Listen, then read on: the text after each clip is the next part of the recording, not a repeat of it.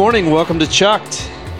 I'm Charles Braxton. I'm with Austin Charles. This is the last episode of season two of Chucked. I realize your summers will be empty without weekly infusions of Chuck wisdom, but we were going to take a break because we're going to be gone a lot, and then pick back up in the fall, and we'll have a lot to talk about with the Browns uh, probably going undefeated with all the improvements they've made, and um, that'll just be a lot to talk about. So, and then LeBron re-signing with the Cavs, well, I'm sure will happen.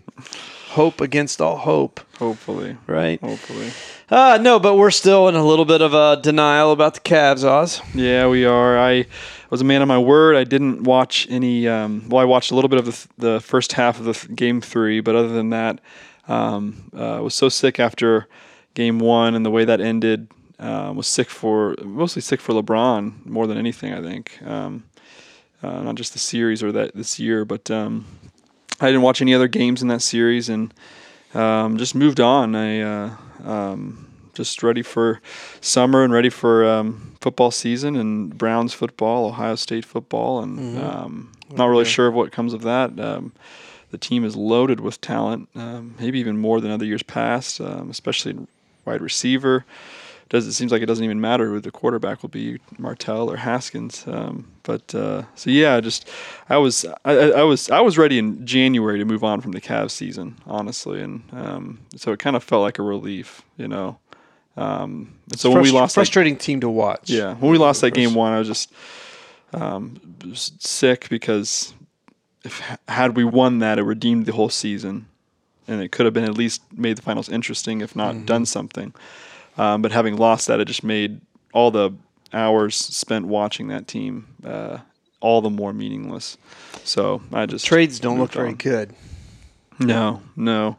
Um, I don't. I don't. I don't expect him to to resign. I don't. I don't. I don't see why. Um, for a lot of reasons. You know, I, I uh, there's no team that it makes total sense to go to, to me. Mm-mm.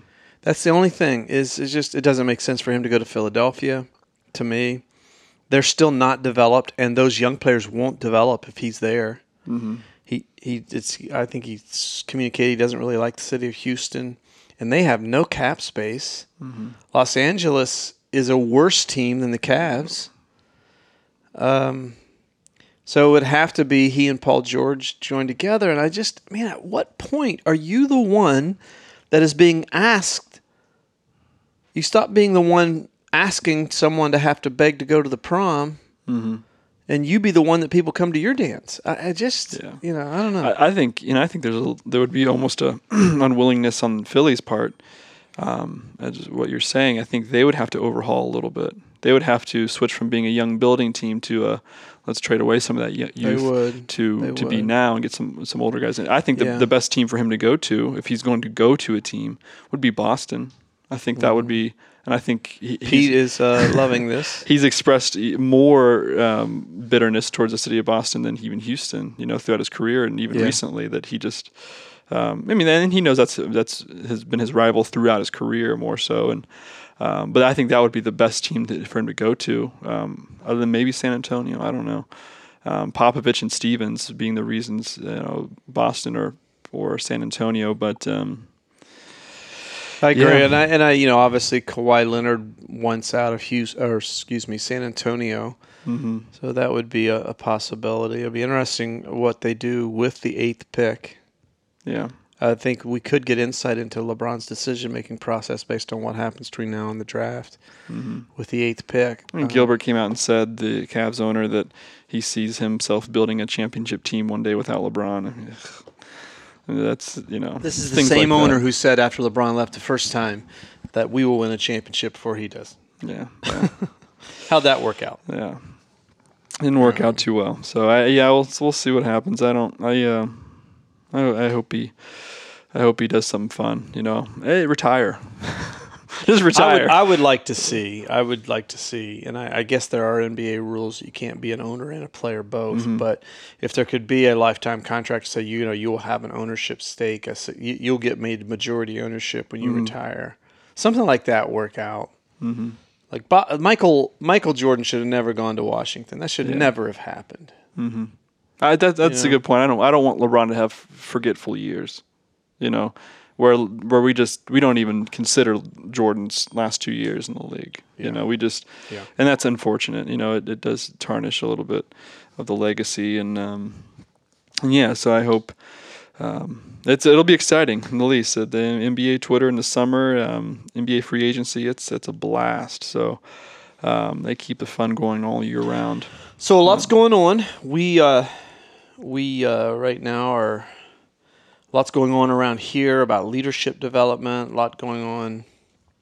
Getting ready to launch the players box ministry to parents and children and coaches in the fall. There's a lot. There's just a lot going on. So we will we will uh, take a break in the summer. Thursday, I'm starting a new series at CESO on in Austin Landing on perfectionism versus excellence, and I finished that up this morning. I'm really looking forward to that because it's such a uh, it's a lot of people, especially in this culture right here, struggle with perfectionism, and uh, so I'm doing that. So I, I know I've got a lot going on. Uh, what's in your head today? What what uh, what are we going to talk about? How do, we, how do we we- close out the season strong? Yeah, Stronger than the Cavs. We uh, last year we t- we talked about before we went on break. Um, one of the most uh, important parts of our summers always have been, especially yours, uh, summer reading, and um, we always have a some sort of plan put together for you know personal plan of um, things lined up we're excited about or want to learn about. Um, so. Um, in discussing what what's what's on your list for Yeah. summer material. Okay. So, a couple things for me that are critical. Uh, as I said, leading into the fall, which really starts in August for us, where we will do a series at our church called the Pre Lead, the questions you need to ask before leading. And uh, this will be a, a challenge to get people to see themselves as being an influencer and to take that mantle responsibility. So um, I'm rereading Building a Discipling Culture by Mike Breen, um, you know, because we will heavily lean into tools, the five tools of the triangle, the semicircle, the learning circle, the invitation challenge matrix, and the and the leadership development square. Uh, so I, I'm rereading that again. I'm finishing up Presence by Amy Cuddy, which I love. Uh, it's just I love reading that kind of stuff. I talked last week on I was with Ryan Hawk on the Learning Leader Show live at Brixey and Meyer, and we talked about that. The the idea of embracing your story is to, is how to maximize your full impact and your influence. But right now, because I'm starting that series, and it's just something that I've always struggled with, and I'm that makes me really normal is perfectionism.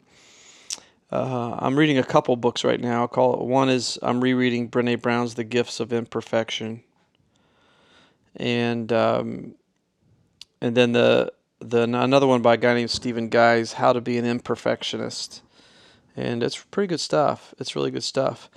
This summer, I'm going to read Endure by Alex Hutchinson, Mind, Body, and the the um, the elastic limits of human endurance and performance, which is fascinating. I know you and I had read. Uh, I think you read the Ultra Marathon Man.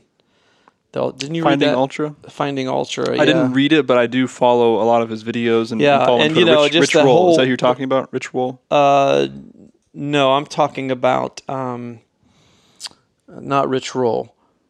You know what? I take that back. Maybe it was Rich Roll who said, "When you want to quit, your body is at sixty percent of what it's capable of. It's your brain that wants to quit. It's not your body."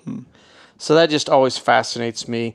I've never read Michael Csikszentmihalyi's uh, book Flow about uh, the psychology of optimal experience. I'm going to read that. I'm going to read Daniel Pink's When, The Scientific Secrets of Perfect Timing.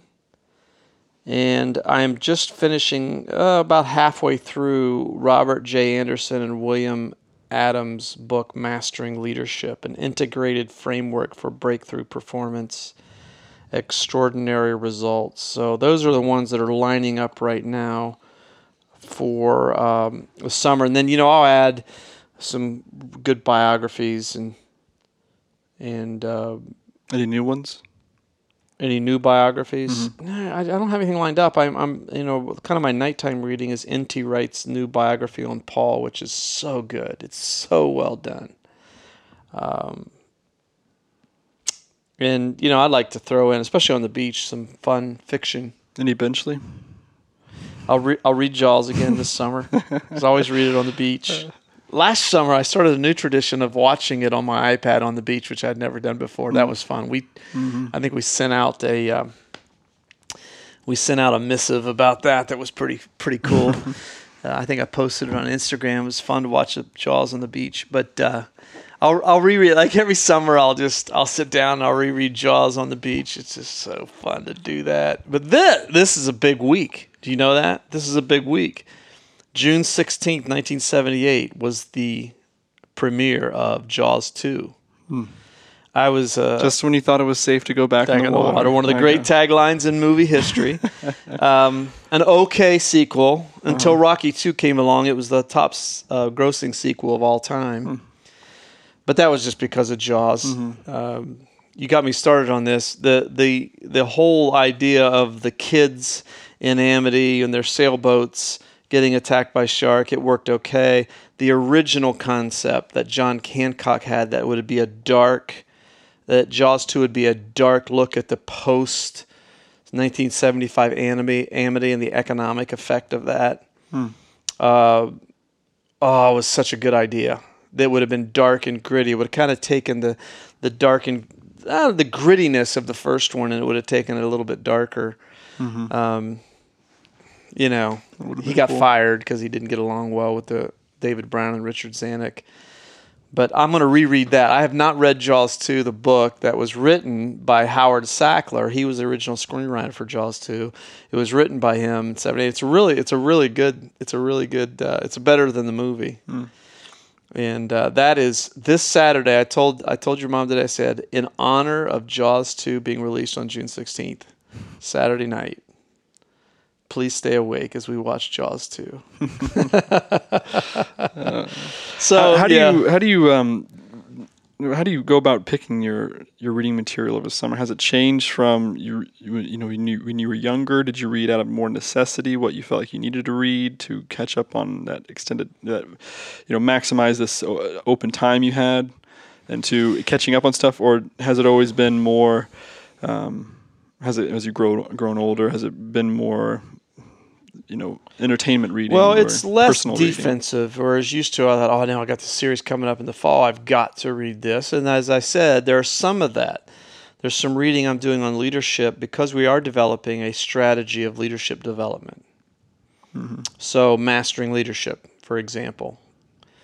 But then there are some, like Daniel Pink's When, that will just educate me and it's offensive. I don't have any plan with that.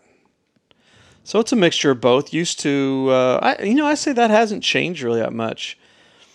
I had so many great summer breaks where I remember, you know, it was so formative in our church was in 1997, I think it was, when I read "Pour Your Heart Into It" by uh, the um the the CEO of Starbucks Hmm. and how he built that franchise. And so many principles of creating a place that people want to go to were based on that book and that was read. We were in north carolina. We, we vacationed in north carolina. It was before we started going to hilton head. And that was very formative. You know i just read it because i wanted to be in inside the mind of someone who developed that experiential economy product mm-hmm. Which the church really is. It's in the experience business. Our commodity is grace. And uh, so, man, that was so formative. I, I mean, I still, I still have it. I still have it on my desk. You know, pour your heart into it. And um, so it hasn't really changed that much. I still, I read a few fun fiction. Uh, I'm a little dry on that right now. Um, um, there's just there hasn't been very much good fiction coming out. I'd like to just read some new stuff. And then if I have to, I'll go back to some classical stuff that I've read before. But um, no, it hasn't changed too much. It's so valuable. It, it's such a been for me. It's been such a key to my longevity to be able to stop and reboot, recommit, Mm-hmm. get refreshed. Do you find reading such stimulating things like that can be that maybe you're not intentionally consuming to um, apply to work, but since it's so stimulating that it stimulates the thought of of the, the work of ministry, does that pull you back in Yeah, it does. So when I my first week, and you that's a great question because you know the answer to it is my first week or so when I'm away is no work related stuff. None. I just need to decompress. You know, ministry is such a 24/7 character profession that the, the challenge of it is 168 hours a week. You're just you're on in many ways. Um, probably more than ever. That's true, because uh, there's so much scrutiny now. And so I need to decompress. Everybody does, I, but I, I definitely do. I need to decompress and get away. Now it's like that first week is when I'll probably read Jaws. I'll, um, I think Steve Alten has a new Meg book in the Meg series coming out. The movie comes out August 10th, uh, which is about uh, Megalodon, shark. And uh, you know, I always take. I've got a, a score of shark books and marine biology books. I'll take. I'll, I'll have one of those that I'll be rereading. It's just totally sitting on the beach, getting disengaged. It takes me about a week to really decompress, and then the last, uh, the next few weeks after that is when I'll start reading stuff that yeah, it does get me excited and it gets me thinking along those lines again. And um, my my need for disengagement is so great that in the scripture reading, I don't read any New Testament basically the whole summer because I just the New Testament has too many references to church in it, so I just need to disengage from that and and uh, yeah, so That's good. That's good. Well, uh, well, yeah, I'm excited to uh, to get to break, and uh, we'll uh, we'll see where the new season of Chucked goes with um, football, and I guess a whole new fresh of topics to think about Yeah. and talk about. what are you going to read? So and- what's what's your do you have anything that's top of Um, mind on reading list right now? Yeah, I'm um I'm struggling with that. I don't I don't know what to take. It seems like a I find myself in front of the bookshelf each day, um, wondering what to what to bring. Um, I don't know if I if I want Have you to. ever read Jaws? I've not read, ever read Jaws. I heard it's a good book though. It's it's uh, yeah. Yeah. Um, no, I, I, that's uh, part of my um, dilemma is I don't know uh, if I want to bring more literature and fiction and um, or stuff I um, and trying to seem like swimming upstream with. Um, so yeah, it, it, you know, one side of my list is um, Fitzgerald. Um, Dostoevsky. Um, what else? Uh, there's some fun modern literature. Um, Slightly deeper than Benchley. Richard Russo's "Everybody's Fool, Nobody's Fool." I've I've had that for a while. and I've heard that's good. Um, Your mom loved him. I it just Yeah. it, I just it took me a long time to get into him. I I usually prefer her book recommendations over a lot of people's. Um, and I- I've always enjoyed them, um, like, like the Goldfinch, you know, something like that. The fun, fun, um, fun literature, and um, there's there's a few more. You know, there's um, there's usually some kind of book of essays of Hemingway I've never read, or um, just yeah, I, I've, I've always loved a book of essays, and um, but there's uh, what else? Um, well, yeah, there's a, there's a literature out there, but then um, I just bought Francis Schaeffer's uh, collected works five volume series. Um, I have N.T. Wright's Paul biography on my on my in my library there. Rich. Um, there's a lot in there. There's a biography on Schaeffer and Lewis, C.S. Lewis, that I would like to read. Um, so I, I- I don't know what uh, what I'm going to bring. I'm still trying to figure it out. But um, you know, I know I'd have a probably a, a better time if I brought um, you know Fitzgerald's a couple Fitzgerald novels and um, some some a balance of classic literature and um, and modern literature. I love reading what uh, um, the new language, um, the new writers, what it sounds like is is always you know there's, there's a greater width to it. You know, Mm-hmm. um, there's a new book called uh, Nicotine that I was just uh, referred to by uh, um, AJ Bryson, uh, who is a, sometimes listens to this, but. But yeah, he he he's, he's we always talk books every time we're together and, and writers and uh, so yeah, there's there's a lot out there. And I, I, I'm I'm still up in the I don't know what um, I feel like there's a lot of shoulding in my head. Things I should read. I should I should read um, classic literature to know where it comes from. I should know.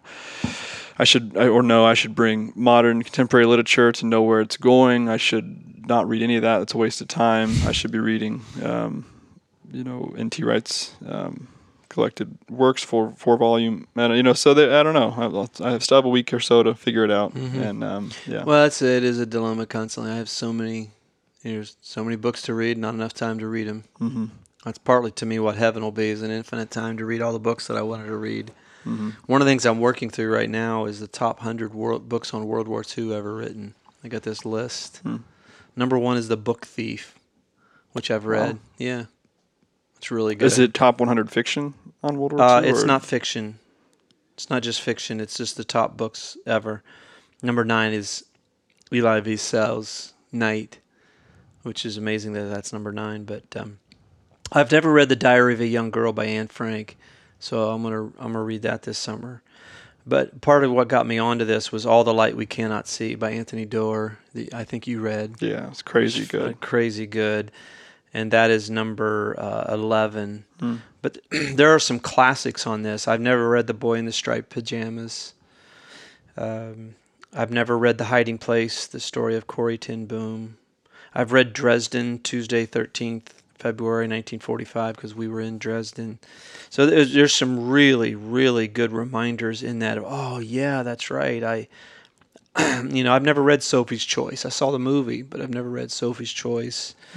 Um, and then I got the, the the movie that came out about Churchill this year. Um that was somewhat from the perspective of his uh, his secretary. She wrote a book, and I just got that book, and uh, it's her take on Churchill. He was such an ex- eccentric character, such a complicated character. So anyway, there's uh, there's too much. The Nightingale was another one. Kristin Hannah was phenomenal. Which, by the way, Mom and I finished in the spring. The Great Un, uh, The Great Alone, which is her new book on Africa, or uh, excuse me, Africa, Alaska, family living in Alaska to try to get away from their problems, and um, that doesn't happen. They don't get away from their problems because wherever you go, you're still there. And uh, so, anyhow, a lot of books to read, not enough time to read them. How last Saturday night you were ordained in Christian ministry, as we talked about uh, this week. You know, uh, one thing I can say with absolute confidence is that I never did one thing to try to encourage you to do that, as you will as you will state. um, it was not something that we ever said to you and Jordan. Uh, you gotta you gotta think about going into the family business. hmm You know. Yeah. yeah. Uh, would- that was never the case, but There's not much money in it. There's it's deferred payment. Yeah, it's stored up for you, a treasure that's right. that can neither rust nor fade. Uh, what are your thoughts this week? Is closing out Chuck season, but also that is a big deal. That's my ordination is oftentimes what's kept me in the game of the ardor of ministry is is just I made a commitment, I made a covenant, and that does not mean that you can't ever change career. It doesn't mean that Yeah. but it certainly is similar to a, a marriage in that the wedding is key because it's not about the paper, it's about the promise. Mm-hmm. Right? The paper doesn't prove anything. So, in light of your summer now and rebooting and the shift that you've made to you you are all in now at least for the time being what are your thoughts Yeah, that's uh, one of the main reasons why you, um, why one does it. I think why I did it at least um, was the the promise of it and the covenant of it um, of ministry and um, the commission to make disciples and to spread the gospel and all that. I, I think the, the faithfulness side of it to ministry, um, to ministry in a certain place to certain people as well, is something that it's um, doesn't come easy, but it's um, you know, I don't I don't um, I don't have a lot of respect for people that that don't um, that they kind of plant roots and then move on or or kind of fickle like that. Um, I've never I've never had much respect for chasing your dreams. I think that's a really cowardice life, or it's, it masquerades as as courage. Not a cow. It's not cowardice. It's just it's just a not all chase dream dream chasing is you know I don't mean I just mean moving on, going doing something. I don't know. It's, it's a that's whatever. But I think it's it's a lot it's, it's a lot more courage to um, to to plant your roots and um, it does. Maybe, you have to face yourself. Maybe that's because it, all the people I admire and respect are people that have done that for um, decades, and um, and I think I've said it, you know, before. You know, it's it's a it's a it's a path that planting roots keeps me in um, being faithful to one thing. It keeps me. Um, it's a little more of a guardrail to keep humility for me. I think, um, hmm. because you know you're you know you're in the place that um, that watched you grow up. You know, mm-hmm. um, and uh, so I just don't have much respect for people that just kind of bounce around and move around, and uh, I don't really have. You know, I probably should develop more of a, a better feeling for it, but I I don't. Um, so that's one thing. Um, is how does your summer change now? Does it does it change how you look at going away on a vacation and and then you come back and um, I haven't I haven't put it to that. I think I've um, you know I've been trying to prepare for a while for it, and I've tried to work pretty hard to um, to uh, really justify being ordained, and um, so I think you know it's just uh, I know I've been in a season of preparation for the last six months, and a season How, of quietness and yeah. How are you doing with? I told you when you started uh, when you started pursuing a ministry, a leadership position, a spiritual leadership position in terms of, you know, being in a church and such. And I said, well, it's a lot less costly and just as effective that you memorize the New Testament. It is every bit as important as getting a Bible college degree, if not more. When we think about the authority, the sense of Jesus amazed them because he spoke with authority. The reason he did that is he had a full grasp of the law, but he made an application to their lives they'd never heard before. So they listened to him with bated breath because he was unveiling new mysteries and new insights into that which they already knew. Mm-hmm. And I said to you, if you want to have a sense of intrinsic credibility, memorize the New Testament it's a lot cheaper than trying to go get a mm-hmm. a theology degree. It'll save you a hundred grand. And how are you doing on that? How are you doing on feeling like, man, my my my personal confidence in being a handler of the word is growing. Yeah, I, that's my favorite part about ministry. I think um, the hardest part about ministry to me is that I feel like I, I, I would I miss my real calling in life and what I should, really should be doing is locked away in some library, being a professor and keeping an arm's distance from anybody and everybody, and you know, get to teach but not have a responsibility to people, get to lead people to something but not have a you know, mm-hmm. and that's that's a really that's not a very fruitful life. Um, so that's the most exciting part of it all for me. I think the other everything else would be to supplement getting to do that. Um, yeah, I mean, I, I, memorized the genealogy pretty quick, Matthew one. Um, and so you started literally with Matthew one. Yeah, and not going all the way through, but I just um, you know repetition reps like anything else, like a like a jump shot, like a backhand, and um, just reading it over and over and over again, the New Testament, and with the commentary, Barclay's commentary next to it to get um, context. Um, and uh, and yeah, so that's what I've been doing. You know, I've, it's been thrown around to go seminary in the last year or so, and I've thought about it and contemplated it, all that, the pros and cons of it, and um, but instead, um, you know, I know I'm, I'm I can I trust myself to to study and to read what I need to. If you study and if you have people holding you accountable, and then if you have to put that into play in, in front of a live audience, so mm-hmm. to speak.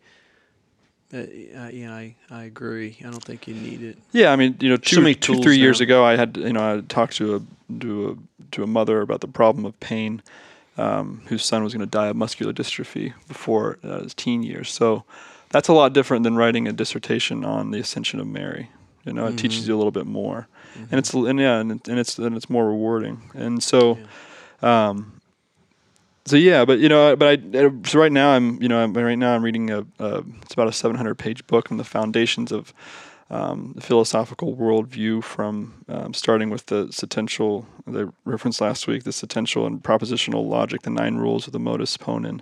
So basically of just how to how to di- have a discussion, you know, mm-hmm. and how to, and then going into inductive and deductive reasoning and um, rationality and um, epistemology. And so, um, to me, it's, it's, very important important to have those foundations of um, and the confidence that comes from it of just not just knowing information and facts, but to have um, and that's the wielding side of it, of getting the getting scripture and and having um, you know.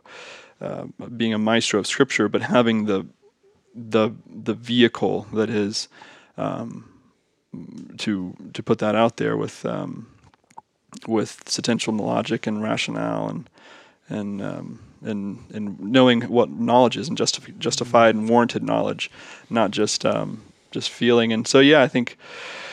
Um, that's kind of what my summer. That's that's how my summer will be. Is um, what it's kind of been for the last six months. Is taking that really seriously. I've got about I think I think about 30 books um, lined up right now. So I did, did a little research on what books will, are used in like Fuller Seminary and what Good. books are um, used elsewhere. So um, I bought them all and I'm reading them all, and um, that's what my summer looks like.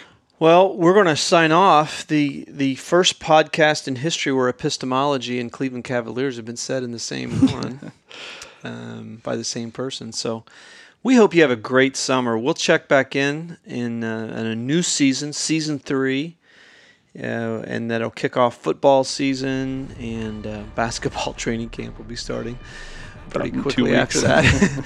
yeah, and we just hope you have a great summer. We hope you get refreshed. We hope that you uh, are renewed to love more deeply. And uh, this is Charles Braxton signing off with Austin Charles from Chucked.